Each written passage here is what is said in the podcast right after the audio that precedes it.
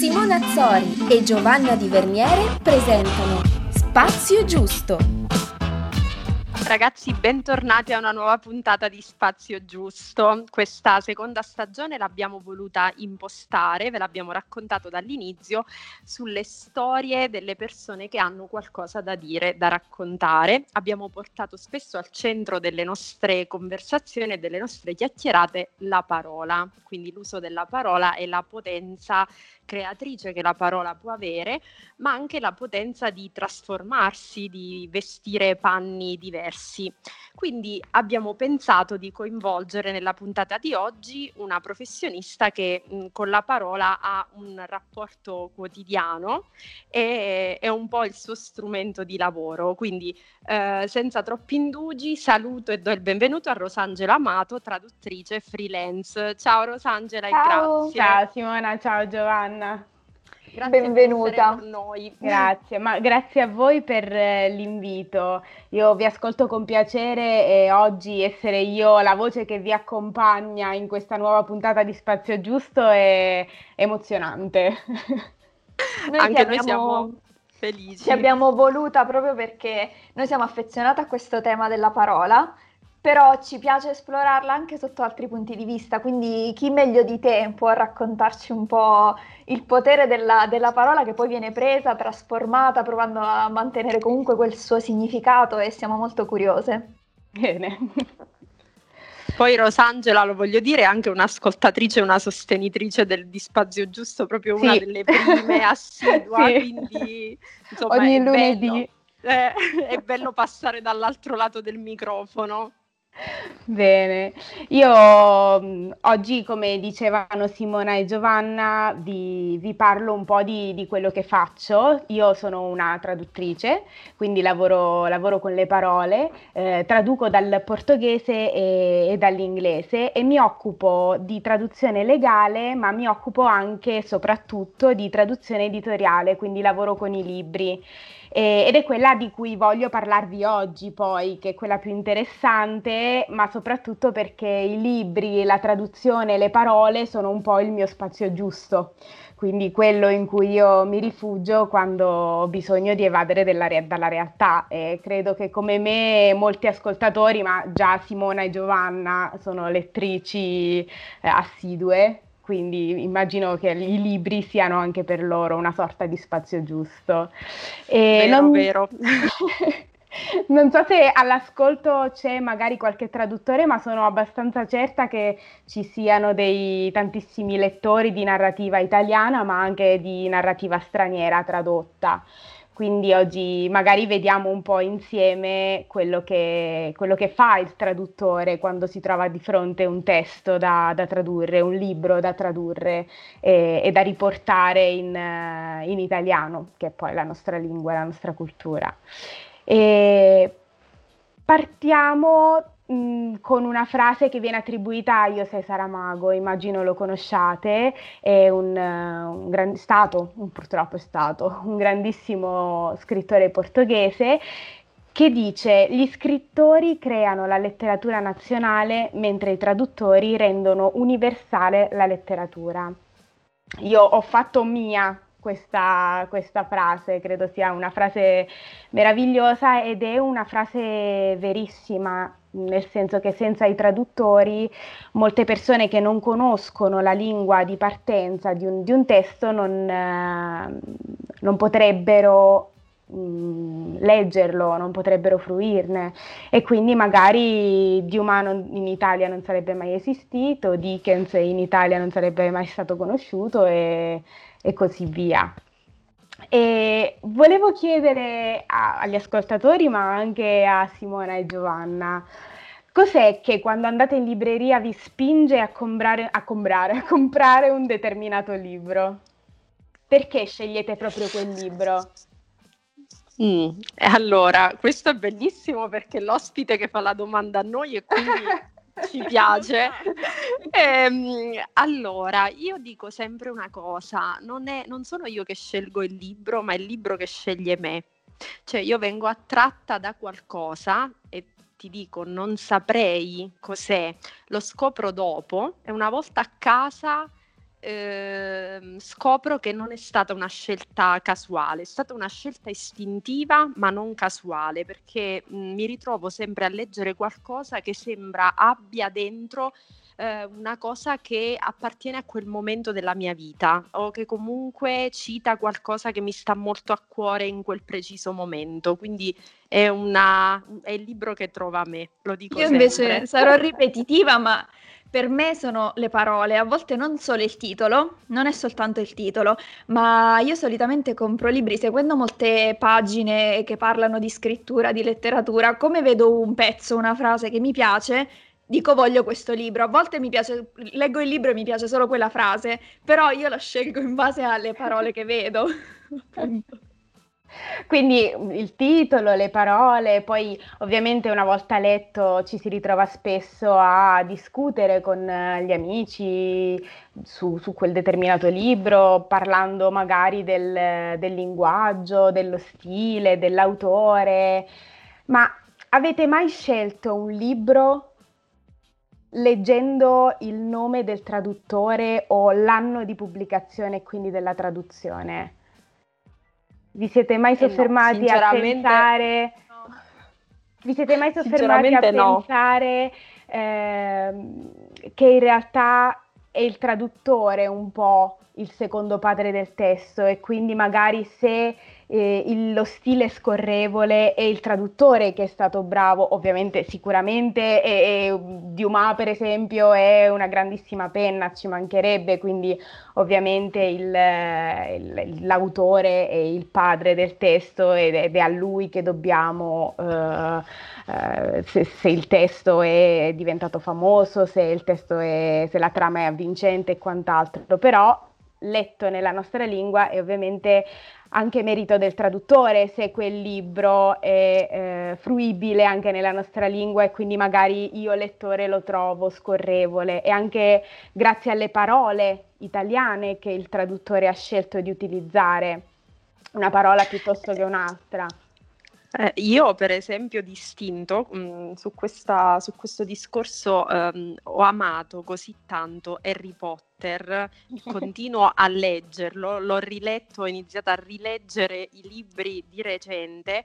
Ehm, che solo in età un po', un po' più adulta, diciamo, ho pensato se qualcuno non l'avesse tradotto, io non l'avrei mai letto, non avrei mai esatto. potuto innamorarmi così tanto di frasi e proprio espresse in quel modo, con quelle parole che poi mi accompagnano ancora oggi. Quindi sì. sì. E a proposito di Harry Potter, grazie Simona perché ti ricolleghi al discorso che volevo farvi, cioè perché vi chiedo se vi siete mai soffermate sul nome del traduttore o sull'anno di pubblicazione e quindi di traduzione, perché ovviamente una traduzione che è stata fatta nel 1950, per esempio, sarà diversa da una traduzione che viene fatta oggi nel 2020, perché per diversi motivi, perché eh, magari nel 1950 50 i traduttori non avevano a disposizione tutti i mezzi per eh, fare anche semplicemente le ricerche su, su un termine da tradurre e quindi magari trovare dei sinonimi e, oppure un termine proprio di, di, di, quella cultura, magari in italiano non si riusciva a rendere proprio appieno senza una ricerca su, su internet, oppure semplicemente ci volevano mesi, mesi, mesi e mesi perché bisognava andare a ricercare nelle varie enciclopedie, invece oggi scrivendo su Google una parola, magari in dieci minuti riusciamo a trovare il significato o più significati. E quindi eh, la traduzione, per esempio, di eh, Cent'anni di solitudine, che è stata tradotta da Enrico Cicogna nel 1968, sarà diversa dalla traduzione che è stata fatta da Ilide Carmignani nel 2017. Oltre a, ai mezzi diversi che aveva il traduttore a disposizione e che ha oggi il traduttore a disposizione è anche una questione di lingua e quindi una questione di parole. La lingua, come sapete, si evolve nel tempo, si evolve anche eh, in base alla società e quindi il, il, linguaggio che magari utilizzava Cicogna nel 68 è diverso dal linguaggio che utilizza uh, la Carmignani invece nel, nel, 2017. Io per esempio ho letto sicuramente la versione del 1968 perché l'ho letto pre eh, 2017, però mi piacerebbe leggere la, la versione de, della Carmignani perché sicuramente magari è un testo che si avvicina anche di più a me che vivo nel 2020. Certo tanto che adesso credo che riprenderò tutti i libri. curiosità, per esempio Cime Tempestose, che è uno dei miei preferiti, sicuramente avrò letto una traduzione più vecchia e già adesso ho la curiosità di capire se è stata tradotta magari negli ultimi anni, come cambia. Quindi mi hai messo sta cosa in testa. sì, perché magari ci saranno delle parole anche arcaiche che oggi, mm, magari il lettore del 2020, io mi metto anche nei panni del eh, 15 sedicenne che legge un libro oggi eh, tradotto nel 1950 che trova delle parole che magari lui mm, non usa più, ar- certo. tanto arcaiche e quindi magari deve star lì col dizionario che male non farebbe, però e a me sai cosa viene in mente? Il traduttore mi sembra un archeologo della parola, cioè uno Bella che proprio va, va, a scavare proprio nel passato della parola, proprio ne rintraccia la storia e perché il termine eh, è usato quel termine e poi cambia, come si evolve, quindi ehm, Ehm, sono curiosa di chiederti una cosa. Mm. Eh, all'ascolto abbiamo tante ragazze giovanissime, forse più ragazze che ragazzi, ma potrebbe esserci anche qualche adolescente, qualche ragazzo e immagino che magari qualcuno si trovi mm, prossima alla conclusione del, delle scuole superiori, del liceo, per fare una scelta, eh, magari si sente appassionato alle lingue, però mm, eh, la, la, mia curiosità è scegliere ehm, mediazione linguistica piuttosto che lingue. Eh, deve essere mosso, credo, da qualcos'altro, quindi bisogna avere un po' una curiosità pure per il mondo, cioè non può essere solo una scelta legata prettamente alla lingua come una cosa fine a se stessa. Sì, è vero. Io ho, se- io ho sempre voluto fare la, la traduttrice fin da quando ero piccola. Penso di essere una delle rare eccezioni che da quando ini- eh, ha iniziato a leggere è stata decisa e, e ha mantenuto quella linea. Ha fatto Me lo ricordo. Poi, poi Quindi sei la seconda ospite dopo Busta che già sapeva da piccolo cosa voleva fare. È esatto. vero. sì.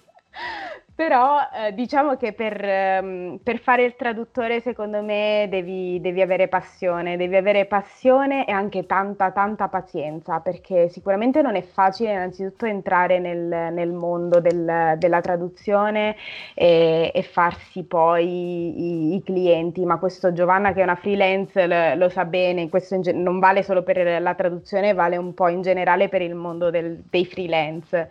Eh, però ci sono delle, delle, cose, parliamo sempre ovviamente della traduzione editoriale e quindi dei, la, la, traduzione letteraria dei libri, ehm, ci, ci puoi mettere davvero anche una settimana per tradurre una frase, perché magari ti, ti capita il gioco di parole e tu non riesci a scioglierlo perché in italiano non c'è il corrispondente esatto e quindi devi star lì a cercare di capire che cosa intende l'autore in lingua originale, che cosa potrebbe capire il lettore del, del, del, testo invece della lingua di arrivo e quindi l'italiano.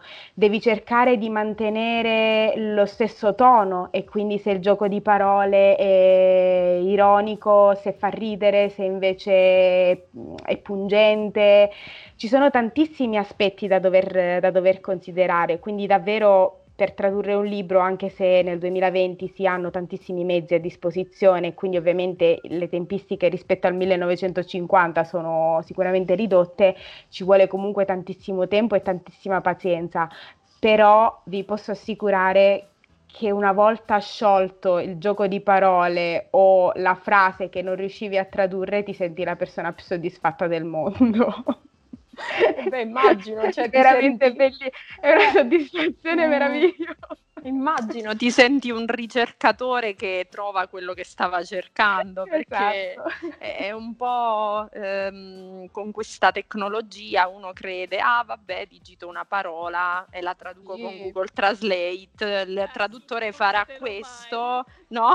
Cioè, tutti i traduttori di, di Vaderetra, tipo il demone della traduzione e Google Translate. all'estero e ha bisogno di qualche supporto per un'email o qualcosa, poi ti rendi conto che meglio non farlo. Sì, poi ovviamente allora io finora mi sono ritrovata anche a tradurre, mh, soprattutto a tradurre classici, quindi io ho gli autori che eh, ahimè non, non ci sono più, ma non ci sono più da parecchio tempo e quindi ogni volta leggo il testo e penso quanto mi piacerebbe chiamarlo per chiedergli ma cosa caspita volevi dire con questa frase? Aiutami, non lo so lo vorresti evocare anche dal passato, anche per magari autori che purtroppo non sono più presenti, no? perché poi la lingua è fatta di suono, è fatta di suono e tante, tante cose che costruiscono la nostra lingua, anche le altre ovviamente, sono modi di dire, espressioni gergali, quindi io immagino la difficoltà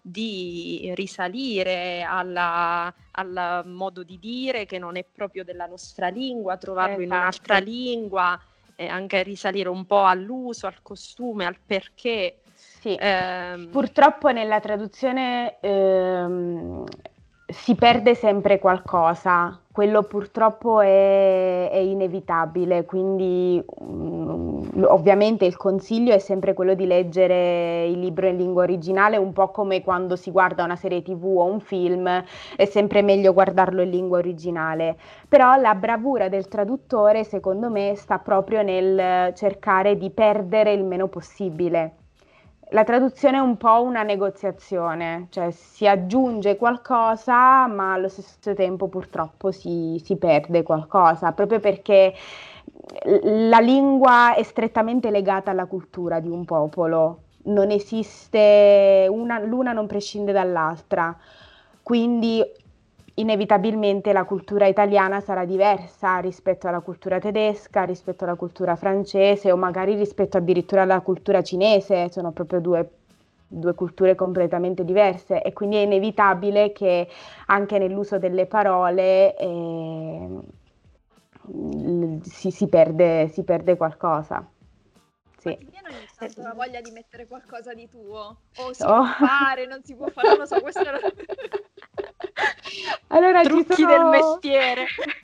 ci sono un sacco di, di, teorie a riguardo, però ovviamente il sì, ti viene di mettere qualcosa di tuo, anche to- di togliere qualcosa, dire no, vabbè, ma questo è inutile, cioè, non interessa a nessuno, però è, anche quello fa parte del gioco, quindi anche lì non, non, non, ti, puoi prendere, non ti puoi prendere troppe libertà al, in un testo. Poi per quanto riguarda i libri ci sono sempre le note che magari a- aiutano anche tanto il traduttore, laddove magari non riesce, eh, mette la nota, anche se Umberto Eco, per esempio, diceva che la nota è una sconfitta per il traduttore, perché nel momento in cui metti la nota, allora vuol dire che non sei riuscito a, eh, a, a sciogliere il nodo e quindi hai bisogno di un aiuto. Ovviamente non parliamo delle note esplicative in cui magari si spiega eh, un qualcosa di, di, di culturale o, o che, che il lettore italiano non può conoscere. Sì. Eh, Rosangela mi è venuta in mente ehm, una cosa che ha a che fare anche con Giovanna. Eh, Giovanna mi faceva ascoltare molta, molto rap americano quando eravamo bambine. Io è stata la mia, il mio Giovanna è una grande ha... di Eminem. Eh, assolutamente. mi ha iniziato al rap, che poi è un genere che mi sono portata dietro, a cui mi sono appassionata di riflesso, ma ha sempre ascoltato molta musica americana e mi diceva Gio, confermi che tante cose tu le hai imparate ascoltando la musica americana, scaricando i testi, leggendo certo. i testi. Parlavo Mi chiedo... ieri con un eh. collega che mi ha guardato male quando ho detto io così ho imparato l'inglese, scaricando eh. i testi di Eminem in italiano e in inglese, con tanto di note che spiegavano comunque i modi di dire, eh, contestualizzate anche a livello culturale, storico, che sono cose che appunto noi non possiamo sapere. Eh, ti, e... ricordi, ti ricordi Poster Child? Che tu mi hai detto esatto. come non te lo ricordi, non te lo ricordi, era in uh, tutti i testi di Eminem. Sì, un sacco di cose che, che, comunque hanno aiutato, indipendentemente da quelli che possono essere i testi criticabili o meno per tanti motivi, perché poi crescendo inizi a valutare in maniera diversa, però non siamo nel, momento, non siamo nel posto giusto per, per criticare questa cosa, però hanno aiutato tanto appunto e ti fanno entrare un, nella lingua, anche se poi, tornando al discorso, non voglio prendermi troppo spazio, però quando poi vai a vivere in un, in un paese straniero ti rendi conto che poi lì impari tante altre cose che prima non eh potevi sì. sapere e quindi si ricollega un po' a quello che dicevi della cultura, e, è una cosa molto complessa, quindi anche il lavoro che fai sì. immagino sia, sia un bel lavoro. Sì, a proposito del togliere o aggiungere, mi viene in mente sempre Umberto Eco, che per me è il guru. Ho un'ammirazione sconfinata per Eco. Eh, io ho letto Il Conte di Montecristo, immagino, vabbè, lo, lo conosciamo un po' tutti. Sì. Eh, l'ho letto nella versione, nell'edizione della Burr e aveva un'introduzione proprio di Umberto Eco, che fra, fra le altre cose è stato anche un traduttore, oltre a essere scrittore tradotto Uh, Umberto Eco era, era, anche un traduttore e lui nella sua um, introduzione parlava proprio del, del, traduttore che deve affrontare il, la traduzione del Conte di Montecristo di Dumas. E quindi lui diceva, Dumas è, ha scritto Il Conte di Montecristo com- come un romanzo d'appendice, quindi Il Conte di Montecristo nasce come un romanzo pubblicato a puntate e, eh, e soprattutto Dumas veniva pagato a riga, quindi più righe scriveva, più, eh, più guadagnava. E quindi ovviamente tendeva a essere particolarmente prolisso nelle sue descrizioni dei personaggi, dei luoghi, delle vicende e faceva magari anche il riassunto delle puntate precedenti. Quindi nel momento in cui poi è stato um, accorpato, diciamo, tutto il romanzo, ci sono un sacco di ripetizioni all'interno del testo. E quindi lui dice, il traduttore italiano che si trova a dover tradurre il Conte di Montecristo per il lettore italiano, che magari non ha la più pallida idea che Diuma venisse pagato a parola e che quindi è quella la motivazione per cui ci sono tutte queste ripetizioni, che cosa deve fare?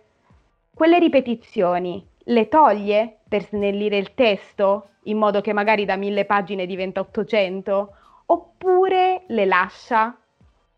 Ecco, secondo lui era una cosa, cioè lui le avrebbe lasciate perché eh, il Conte di Montecristo nasce così, Dumas lo scrive in quel modo e tagliare le ripetizioni avrebbe voluto dire tagli- tagliare il testo e quindi snaturare Dumas in un certo senso, anche se poi alla fine, ai fini della storia, della trama, dei personaggi, non, ca- non sarebbe cambiato nulla se il traduttore avesse tagliato quelle parti però il lettore italiano non avrebbe conosciuto il vero Conte di Montecristo, ma la versione che ne avrebbe fatto il traduttore. Certo. Bravo anche il traduttore a non lasciarsi andare troppo a quello sì. che...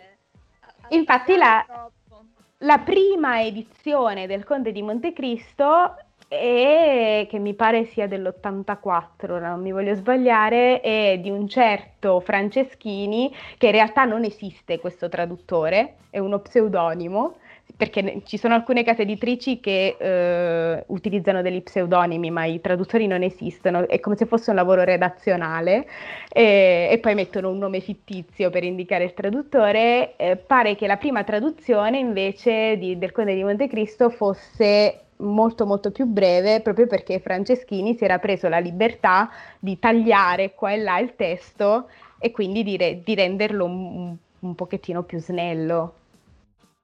Eh, ehm, a proposito proprio di queste eh, diversità di vedute, ma anche di eco che fa, dà un po' dei diktat per te, sì. un po' vademecum, ecco, mi viene in mente una cosa simpatica che riguarda Giovanna. Oggi mi vengono in mente solo cose di Giovanna. Ma no, perché eh, lei ogni tanto, inerente alla sua professione, pubblica queste cose molto ironiche, vita da grafiche, dove praticamente c'è scritto tutto quello che un grafico dovrebbe o non dovrebbe fare. Quindi volevo chiedere a Rosangela tre cose secondo te che un traduttore dovrebbe fare e tre che non dovrebbe assolutamente fare. Vita da traduttore. Mm, allora, non è facile. Allora, eh, che un traduttore dovrebbe fare sicuramente onorare l'autore. Quindi, secondo me, il traduttore deve essere, non dico fedele perché è impossibile essere fedele, ma comunque cercare di mantenere il più possibile lo stile del testo, lo stile dell'autore e rispettare le volontà dell'autore. Con questo secondo me è quello che dovrebbe assolutamente fare il traduttore e non dovrebbe per contro prendersi troppe libertà come eh, tagliare o aggiungere o, o togliere elementi del testo perché se l'autore li ha messi lì, evidentemente voleva che stessero lì. Quindi... Certo. e soprattutto perché il lettore italiano eh, che non conosce la lingua, secondo me è, è giusto che apprezzi fino in fondo quello che è il, il testo originale e quindi se, se, io mi prendo la libertà di eh, togliere o cambiare o aggiungere, poi alla fine diventa il libro di Rosangela Amato e non, diventa, non è più il libro di Charles Dickens per dire.